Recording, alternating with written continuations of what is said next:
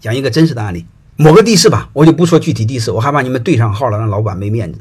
他有一个公司，老板有心无力，把这个公司交给了总经理，然后总经理会本能的用自己的人还是用老板的人，排斥自己的人还是排斥老板的人，强化自己的权利还是弱化自己的权利。我再问你一句话：他下边的小兄弟是对总经理负责，还是对老板负责？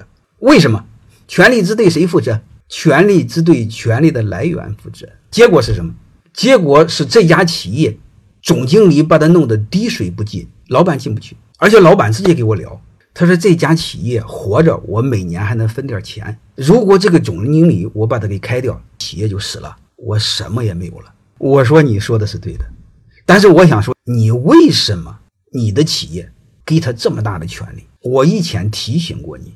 他给我来一句话，我一句话也说不出来了。他说：“院长，我累了，真的很无奈，因为他年龄大了嘛，就像康熙似的，年龄大了他不愿动了，所以康熙把烂摊子留给了雍正了嘛。他也是这样，他不愿动了。我能看到这个结果很恐怖的，我也没治。所以你们在座的老板一定要在你们年轻的时候，五十岁之前做大的改革，一过六十岁，人都不愿动了。